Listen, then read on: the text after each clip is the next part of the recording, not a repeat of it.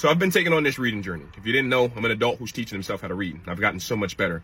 But it's also led me to other things like spelling and writing. So last night I took it upon myself to try to write. You know, I never did things like that because it was so embarrassing to me and showing that would be a no-no, but here we go. is possible. I hope I spelled that right. But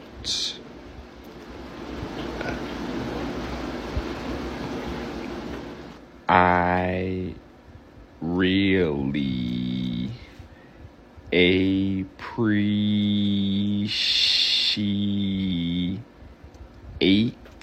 appreciate. All right. Receiving. Did i get that right? No. R-e-c okay. All right. Appreciate. Let's see what we got on appreciate. A p p r e c i t. I can still attempt.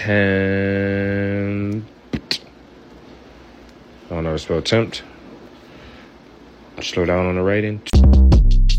Short Cast Club